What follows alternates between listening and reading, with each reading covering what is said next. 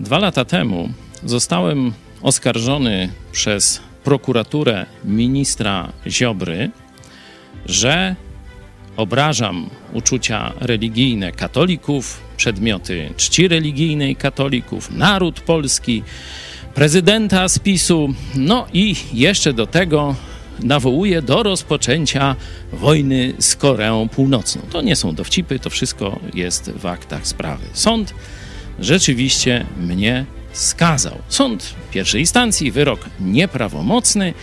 Prokuratura chciała więzienia w zawieszeniu za moje słowa.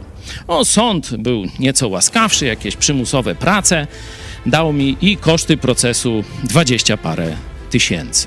Oczywiście tam się odwołałem od tego wyroku. Prokuratura też się odwołała, mówiąc, że jest za łagodny, że to musi być więzienie w zawieszeniu i koniec, nie? I teraz za parę dni, we wtorek, 22 listopada, będzie apelacja. Czyli sąd apelacyjny w Lublinie pochyli się nad tą sprawą. Jeśli chcesz poznać więcej szczegółów, no to tam na naszej stronie y, jest i materiał temu poświęcony i tak dalej. Ale nie o tym dzisiaj chcę mówić. Chcę Was prosić o modlitwę. Modlitwę nie za mnie, nie za sprawiedliwy wyrok, bo to nie o mnie tu chodzi. Żeby ta sprawa przysłużyła się rozkrzewieniu Ewangelii w Polsce.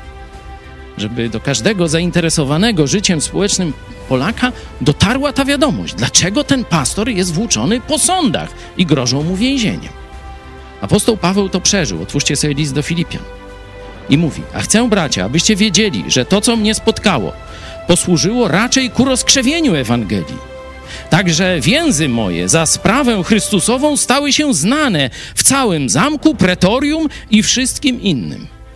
O to się módlmy. O to was proszę.